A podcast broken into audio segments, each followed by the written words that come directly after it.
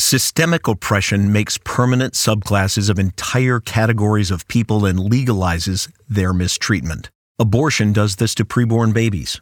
In the Bible, justice means society's poor and oppressed are protected. This category of person in biblical times were often the orphan and the widow.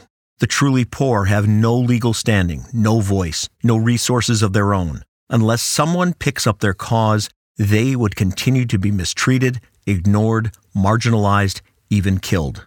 Abortion is not just another justice issue. Abortion represents society's fundamental misunderstanding of what it means to be human. If we are all made in the image of God, then all people are equally valuable without qualification.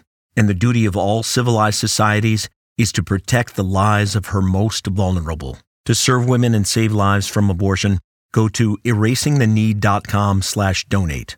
This Real Abortion News Update is sponsored by Compass Care.